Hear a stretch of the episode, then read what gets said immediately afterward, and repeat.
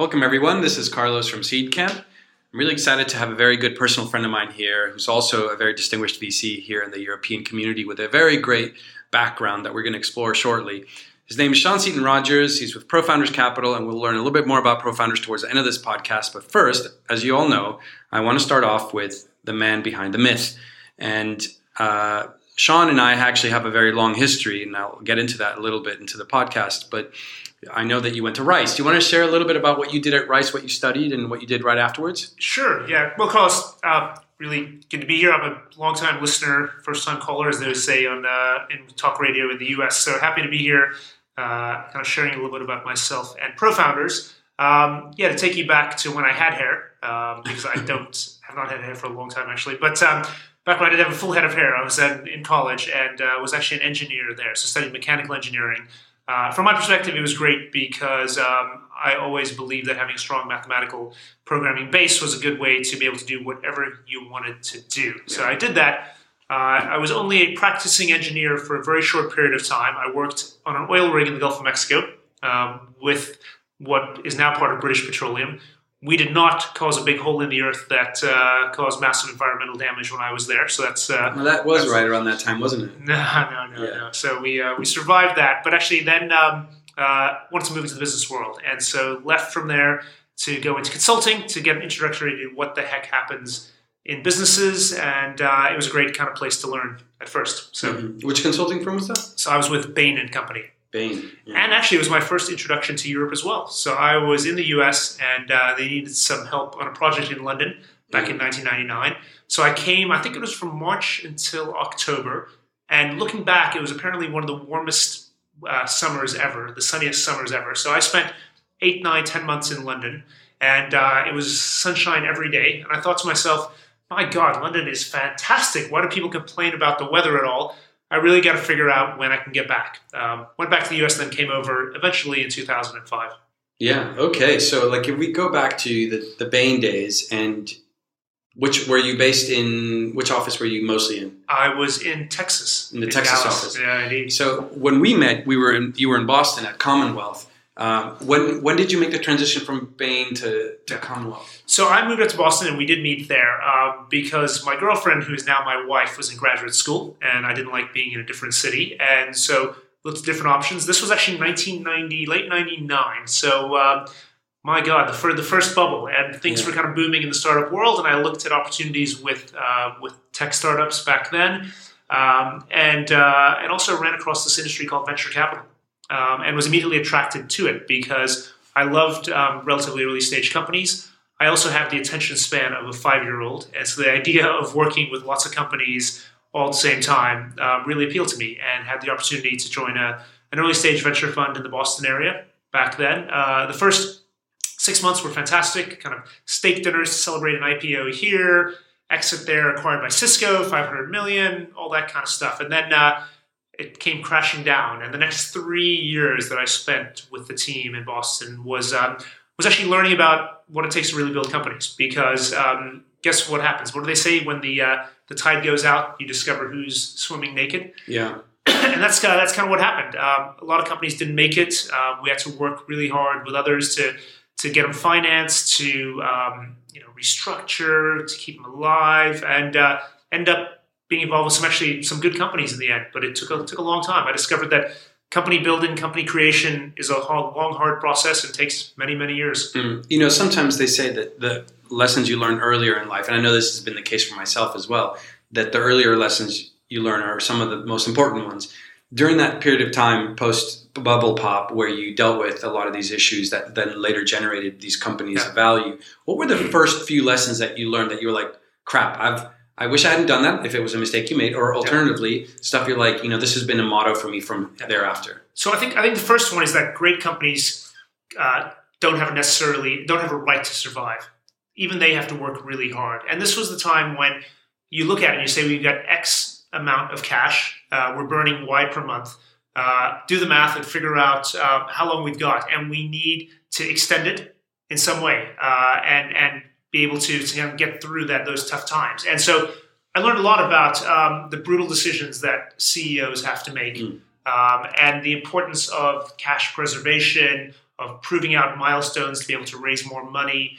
Um, just how you, how you craft a story around a business as well. Because, like I said, not every business has the right to survive, even if it's good business. It takes a lot of um, a lot of the ecosystem around it to be able to survive as well. Yeah, and we were talking a little bit earlier about the role of the CEO and how much time he needs to be spending fundraising and, and the storytelling component. You want to elaborate on that? Sure. I mean, I, I think I learned this a lot back then, and it's something I still preach to my companies now, which is um, great CEOs, and I see this through our portfolio and, and other uh, other companies as well. It's um, CEOs are constantly raising money.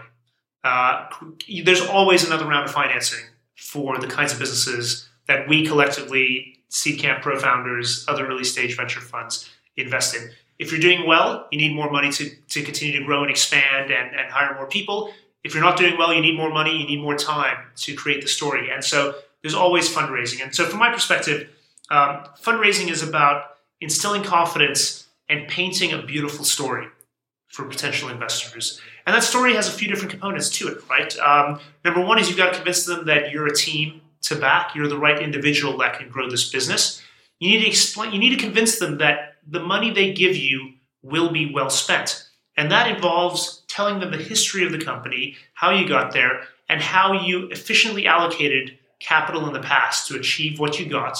But then, more importantly, how you can give them confidence that the money they give you will be well spent and can achieve clear milestones. And I, I think that clarity of purpose, clarity of story, um, and the ability to say, look what I did with this in the past, and be able to project forward uh, is hugely important. And, and, there is an art to it. It's not a science. It is an art. It is a craft to be able to um, to paint that clear, beautiful picture for mm. potential mm. investors. Excellent. So that was part of what what you lived through at, at Commonwealth, and you know it was definitely a, very difficult time. I remember that. And for the, for those that are listening, uh, a little bit of the personal side of the story. This is right, roughly around the time that I was first introduced to venture capital.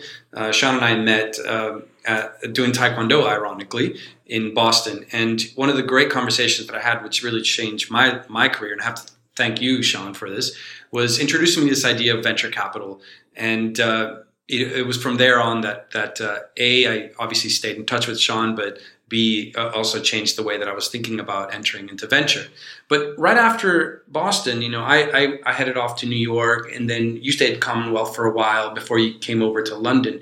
Walk us through what happened there. So, how long? What was there anything in between, or, or did you go straight from Commonwealth to to which benchmark London? So I will answer that, but first I have to interject just a little bit. So Carlos is uh, underselling himself like usual. So we actually did meet in Taekwondo, where he was kicking my bum, as you would say in Europe, on a on a regular basis. The man is lethal um, and continues to be. So behind the nice demeanor, there is a uh, deadly assassin. Honestly, he was uh, spectacular and had many black belts and, and the like. So, uh, uh but actually, uh, no, I did. Uh, I took a two year sabbatical to go to business school in the U.S. So That's I, right, yeah, I yeah, ducked yeah. out to to Wharton, the Wharton School of Business in Philadelphia and. Um, went from earning a good salary to paying them a fortune and and not earning any money, but um, it was a great experience. It allowed me to kind of formalize my business training, business education.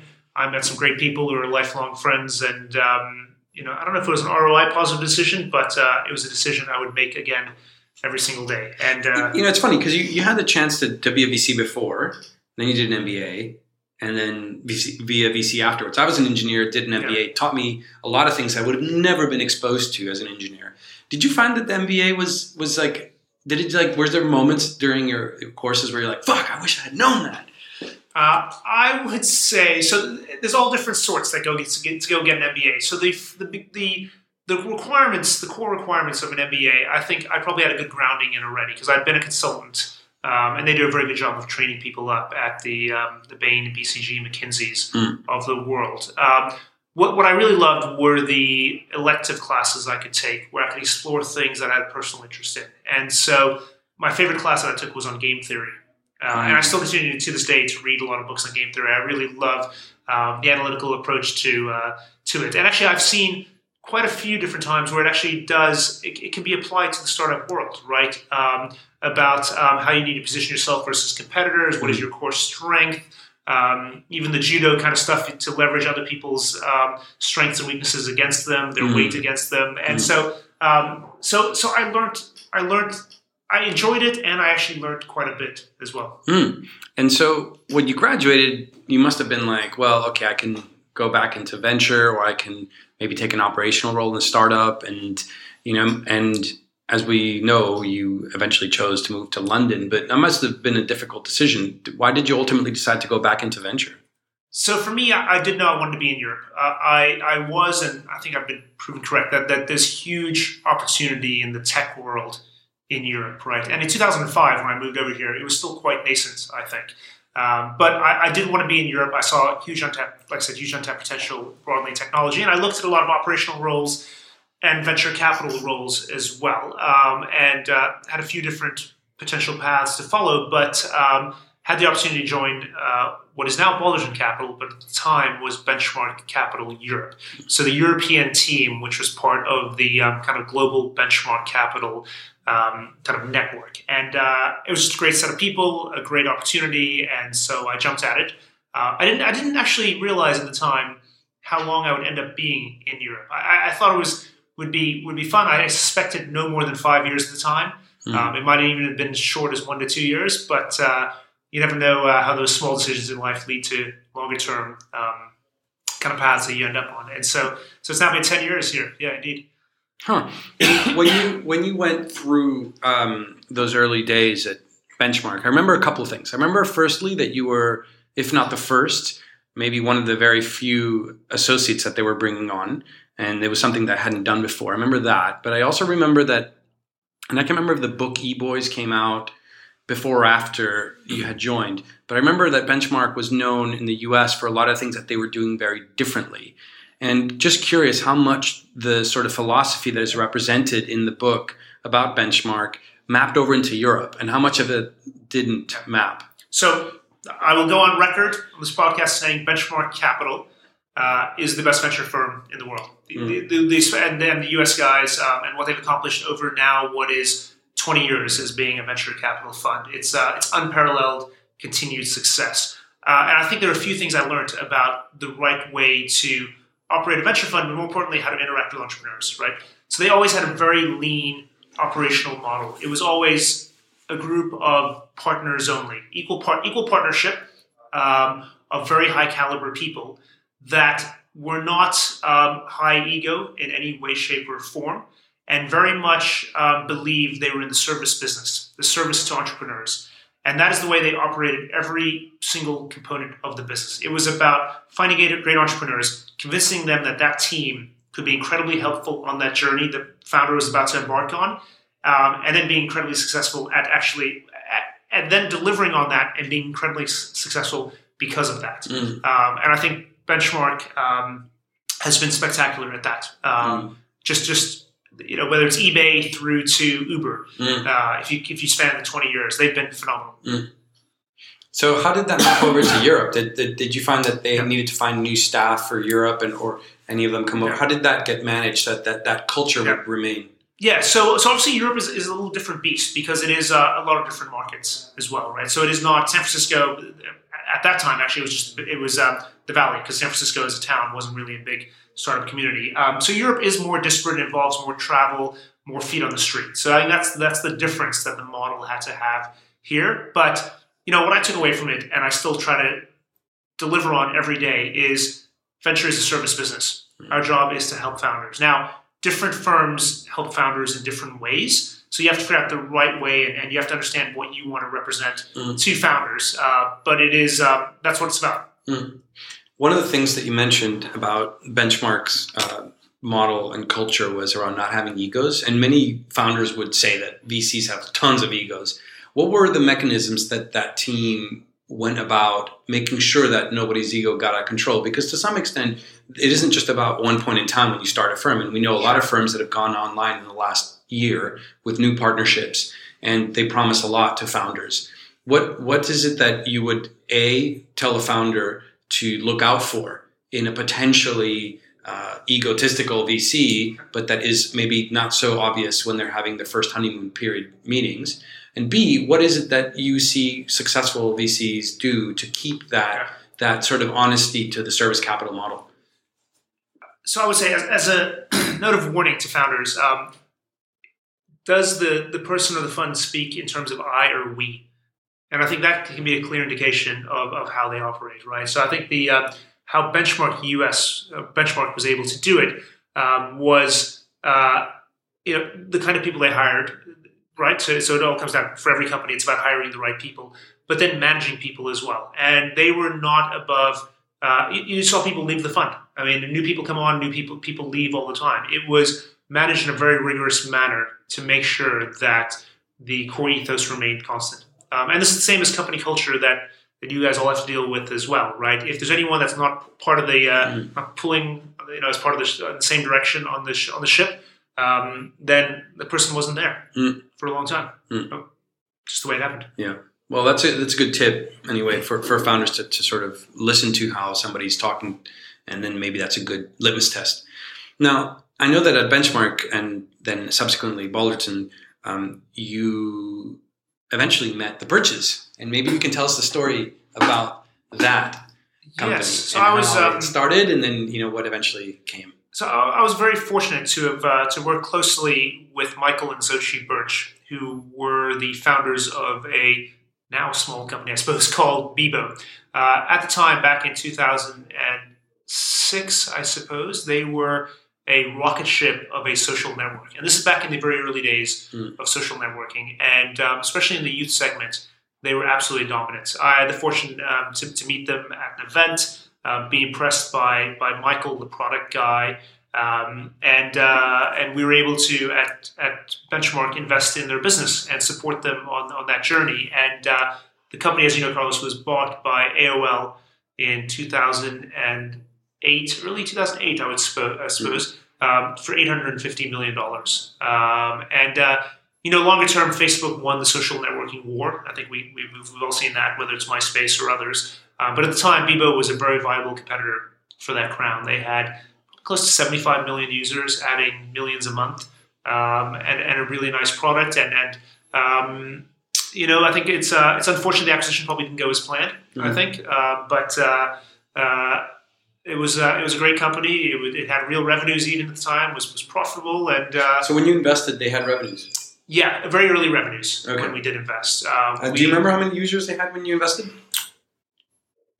15 to 20 million. 50, okay, so they were already. Yeah, yeah, it was it was a 15 million dollar round, I think, or so. The very first round there. one of the things the that, round. One of the things that we've been talking about internally is kind of what are impressive week on week growth rates, and you know, early early day um, companies are ranging anywhere between five to 12 percent.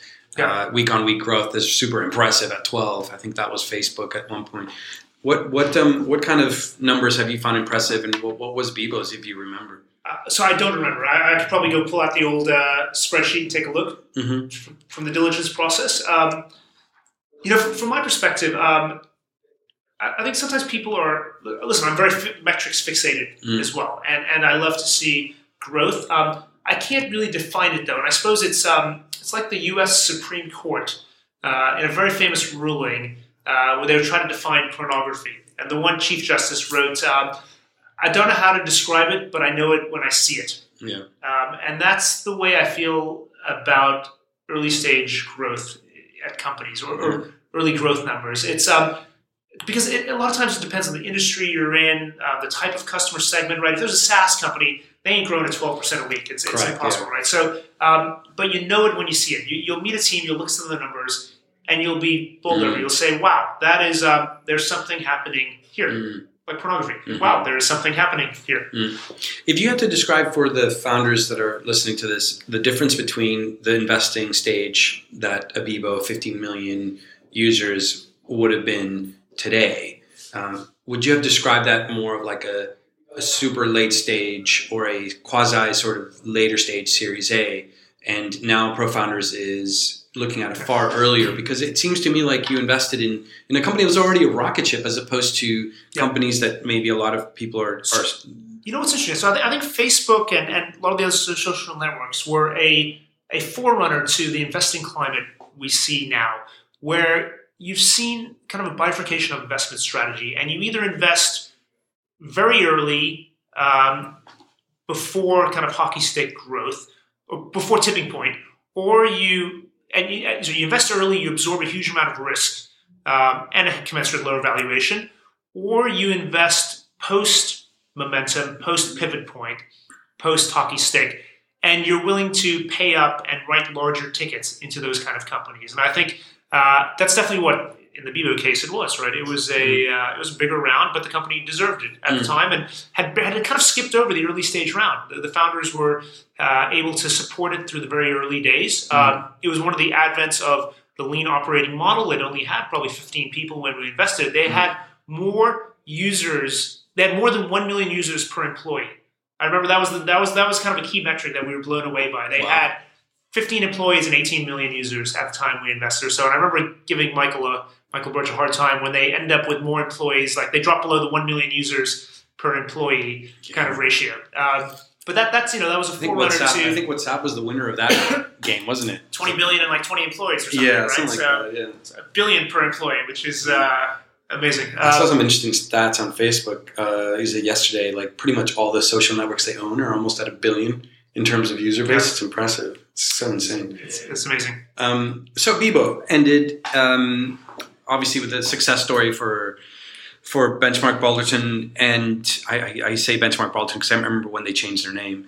And one thing that happened was um, obviously the Birches have now moved to the valley and they've created a whole ecosystem over there and you know hopefully one day i can sit down with michael and actually ask him all these questions from from his side of the story but at that point in time, you also started entertaining this idea of, of a fund, which effectively became ProFounders. Maybe you can tell us a little bit about the transition to ProFounders, what it is, how it's different, what you do today. Sure. Um, so the ethos of ProFounders um, is to have a value added, to create a differentiated fund that provides what we hope is an inordinate amount of value mm-hmm. to startup companies. Um, and, and this idea was born out of the the belief that in Europe now we had enough successful entrepreneurs that they could be not only seen as, but actually could be helpful to the next generation. So in San Francisco, what makes it such a uniquely special place in the West Coast is it's had a tradition, the whole pay it forward tradition um, of entrepreneurs when the, getting receiving help from successful founders. Um, and then doing the same themselves when they are successful, investing time and money to support the next generation.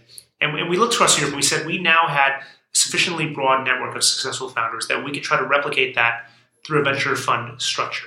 So what the whole idea behind ProFounders was to leverage one generation of founders to support the next and to be, like I said, what we believe is a hugely helpful venture fund.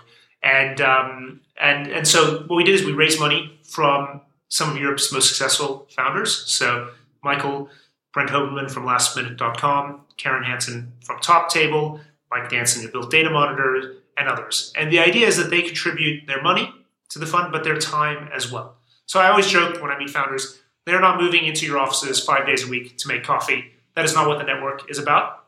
But it is there to help on tricky situations, to give some thoughts on product. In Michael's case, he's amazing at viral loops, um, to help figure out how to structure partnerships, to um, help with scaling the organization, whatever it might be, um, and to just tap into the collective wisdom of a generation of founders that have been successful. Mm. Um, and so, so we did that. So we created this venture fund. I mean, I also, what we also wanted to do, um, said I, mm. egos, we don't want egos, we, it's always we, as I mentioned from the beginning, in the beginning.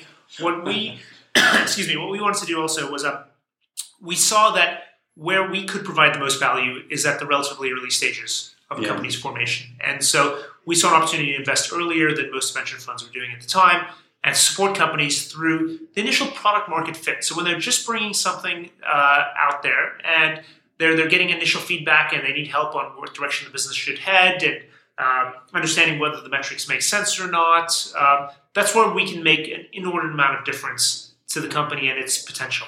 And so that's what we've done. So we've been now for the last five years investing in um, 30, kind of close to 30 now, 29, 30 European companies. Um, average check size of around in pounds, 600,000 pounds. So right around a million dollars, 900,000 euros or so. We're not greedy. We co-invest with other venture capital firms all the time. Um, and uh, hopefully, if you did a survey of our some of the companies we invested in, they would say we've delivered on the promise that we gave to them. Mm-hmm. Um, and you know, we like I said, we we view ourselves in service business. I think specifically with ProFounders, the way I, I would articulate what we want to do is we we know the founders have scarce resources. money, people, time. We want to help them allocate those scarce resources in the most efficient manner to be able to raise another round of financing. We want to help them. We want to be the person they pick up the phone to to say, you know, how should I should I hire this person or this person? Um, should I invest in this marketing channel or this marketing channel? We're not experts in each one. Do, do you do that across like specific sectors of, of interest, or is it across all? Uh, sorry, do you mean by vertical or by Thematically, products? yeah. Do you have themes, fintech, this or that, or, or are you broader, narrower? What what do you prefer? Yeah, so we've been um, right. So I think all venture capitalists will say we're very thematic driven. Here are the areas we find interesting, which is true. And we have you know open data initiatives and marketplace models and the power of networks and all this kind of stuff. We also realize uh, entrepreneurs are the smart ones. They tell us what's interesting. So we tend to go back and then if we meet an amazing company, we fit it into.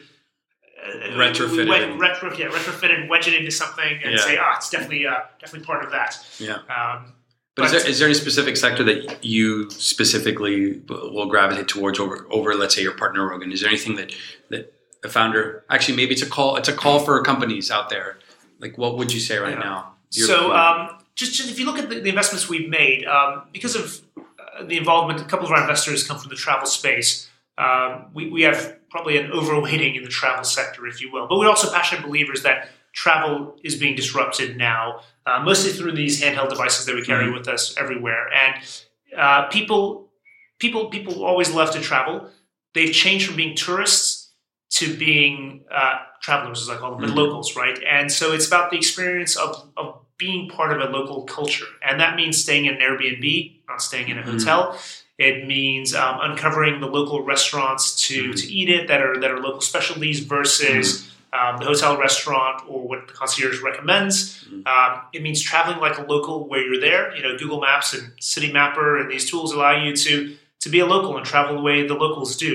Um, and whether it's the experiences, the food, whatever it might be, it's um, it's changing dramatically. Mm. So enabling all that. So that means that you've now successfully been both a VC in the US, a VC in a US UK fund, and a VC in a UK fund. And you know, there's always the discussion around everything from should a founder go straight to the valley to how VC styles vary from geography to geography. And I can't think of a more qualified person to comment on that, con- considering the three circumstances you've been in. So, so it's also been different time points in, in the evolution of the European ecosystem. So when I was in the US from 2000, investing from 2000, 2004, let's call it, uh, Europe wasn't on the radar at all in any way, shape, or form. Um, just didn't wasn't meaningful. There were no real companies. Um, didn't didn't didn't kind of uh, didn't register to U.S. people, people that were Mhm. sitting in the U.S. Uh, obviously, people that had traveled abroad saw the the uh, the, the green shoots of an amazing ecosystem. Uh, from 2005 to about like 2009, 10, I was at a um, in Europe as part of a global network with Benchmark. Um, so they had West Coast, Europe, and Israel as well. Um, and at that time, I would say uh, Europe was beginning to be meaningful, but it was about European companies that came up with a product and then, as quickly as they could, got themselves planted into the US. And Mm. part of the benchmark pitch was we can get you to the US, we can get you to operations on the ground in San Francisco. I think, and European money would only, US money would only invest into European companies if there were feet on the street in the US. I mean, literally the whole time. Sometimes the whole team would move to the US. I And would it's still the there. case, but yeah. But I think there's um there's less and less of that. I mean, if I, if I look at the um, what I see now about Europe is what's fascinating is Europe is relevant and meaningful to the US. Yep. And you see that every day where we have, you know, the, whether you call them the unicorns, the global leaders coming out of Europe, but more importantly, what's how you know it's meaningful to the US is they're investing here. Mm. You know, the West Coast, the East Coast guys are coming over here on a regular basis and Mm. investing in European technology companies. Um, so something's happening here, um, and uh, I think it's fantastic. I mean, I think Europe's got some certain sectors where Mm. it has some natural advantages. I really believe that. And actually, we put out a thought piece probably a year ago on this. But um, pre-web days, right? Europe was always the global leader in a number of segments: Mm. fashion, London, Paris, Milan. Food, right? I mean, European, Italian food, French food, all this kind of stuff. It was the uh, the global leader in, Mm. in cuisine, food, um, uh, music, right? All the global leading artists and the music labels were, were coming out of Europe.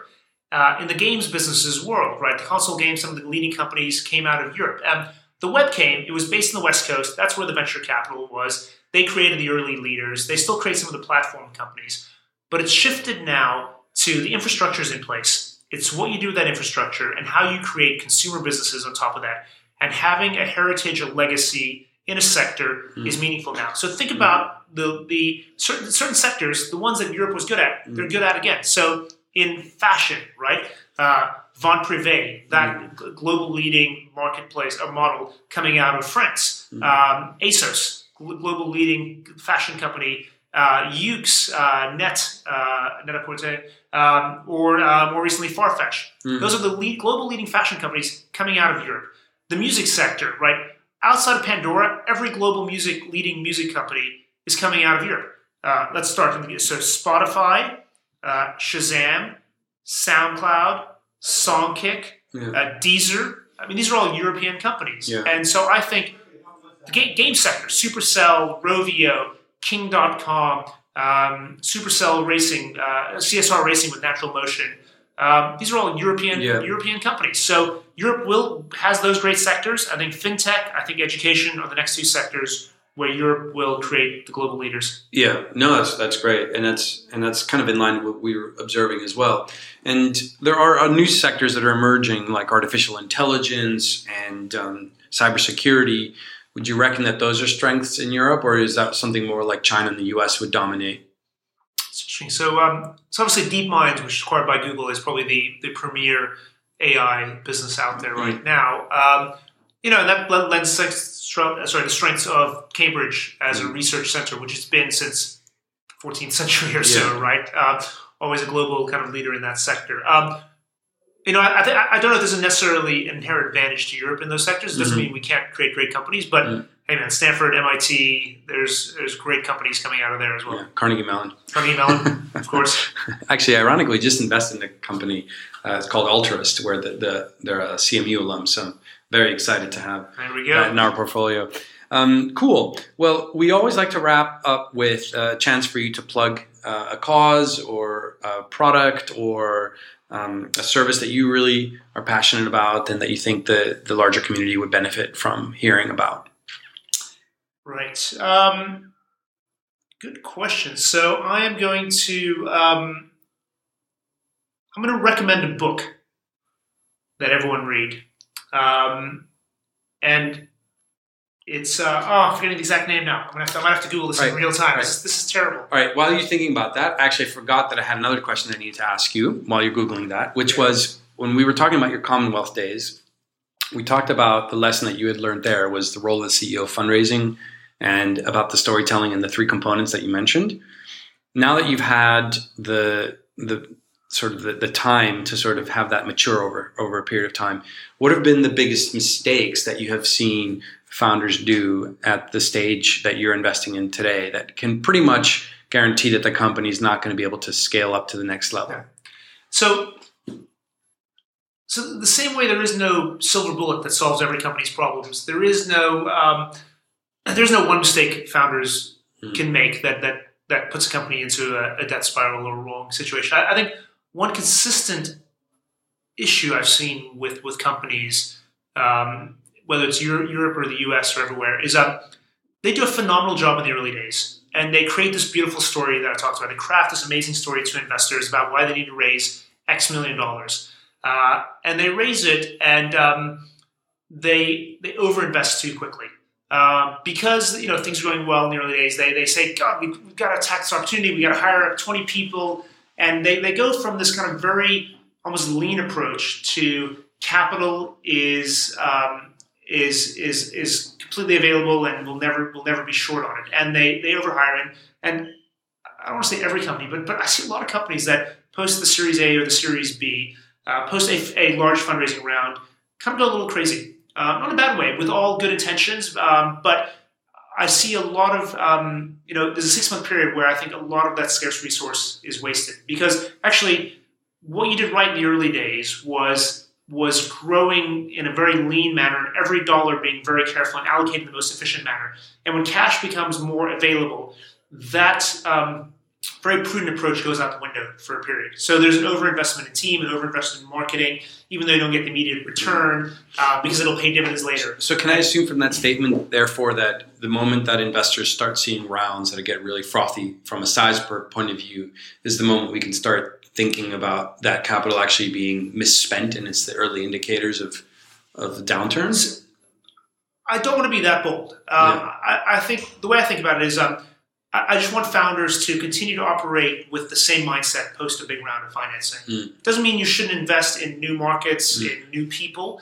Uh, but I think we all get a little ahead of ourselves, mm. and uh, you know, and listen, I'm on the board of these companies as well, and and mm. we all collectively allow it to happen. But um, it's it's a matter of taking a deep breath, and uh, and and you know not changing the mindset. So does that mean, therefore, that a founder potentially should be raising smaller amounts of capital and are forced into this situation of having to raise more as a way of showing that they have a bigger war chest? No, I think um, I think what we see is uh, there's a very credible plan, and, and because listen, investors are going to they're going to come to their own conclusion about how much money a business should raise, and they're going to want to see a credible plan. I think once that comes on board, we probably overshoot that plan from a hiring and investment mm. perspective. Mm-hmm. And it's actually about being true to to what the original okay. ethos was. All right, so it's more of a mis mis. Um, it's not a misrepresentation. It's more of like it actually deviates from from the plan. Yeah, I think it's. Um, I don't know if it's overconfidence. Um, it's aggression, which is not a bad thing to have. Yeah, like we have these three guys that we found that are amazing. We should hire now. Get, get them on board right now. Yeah, we got listen. Someone's going to take the opportunity if we don't get into this country, so we got to get there right now. Yeah. And um, it's it's know it's positive exuberance. I mean, listen, I, I on the other hand, I don't want to be the, the, the, negative guy here because I'm sure Uber's uh, you know had that, that philosophy from, from day one, and they've been a phenomenal growth story. Uh, yeah. Growth story, yeah, exactly. Cool. What was the book then? Right. So I was getting the wording wrong in the exact title. So it comes back a little bit to, to game theory, but it's also um, it's about people management. Um, so I'm a big believer that um, you know every interaction we all have with with, with another person is um, uh, is hugely important, and, uh, and understanding how we interact with people is important. So the book to read, the author is um, Robert Cialdini, and that's C I A L D I N I. Carlos, you're nodding your head, so you might know this one. Yeah. It's called The Psychology of Persuasion, um, and it's about actually how consciously and subconsciously we interact with other people, and what we say or do can influence others. Um, and you know, the very simple example it gives is um, uh, people reciprocity mm. as an idea. If someone does something nice to you, you feel obligated to do something for them. Um, it's the same reason when you walk in a grocery store, they give you a free sample, and then you end up buying whatever food they're selling mm. um, because because of reciprocity and, and, how that manifests itself in daily life. Um, you know, there's other examples around um, the exact, I forgot the exact ter- terminology, but around um, giving people a reason to agree with you. If mm. you give them a reason, so the, the stupid example was um, very long line at the photocopier. So this is mm-hmm. a dated book, obviously, of people doing things. And um, uh, someone would they, would they would do some psychology tests where people would jump to the front of the queue, the line, and uh, and ask to be able to photocopy first. And uh, by giving any reason, whatever, so they, they tested it first by people saying, running up saying, "Oh my God, do you mind if I cut in line? Um, you know, my mother's sick. I need to do this very quickly." And 95% of people would let them would let them through without any excuse. So they just went to the front of the copy line and saying, "Can I go ahead of you?" Twenty percent of the time, they would let through. But what was amazing was if uh, the person went to the front of the line and said, "Excuse me, do you mind if I cut in front of you?" Uh, it's only because I'm really busy. It was once again was back up to eighty percent of the time they would let them cut in front of them in the line. Any excuse. So it was any excuse. It wasn't the validity of the excuse. It was just any excuse needed. And um, there's fascinating anecdotes like that in the book. And it's just it's a really amazing read, even though it's 25 years old. So influence, the psychology of persuasion. Excellent. All right. Well, thanks for joining us, Sean. And until next time, guys. Bye.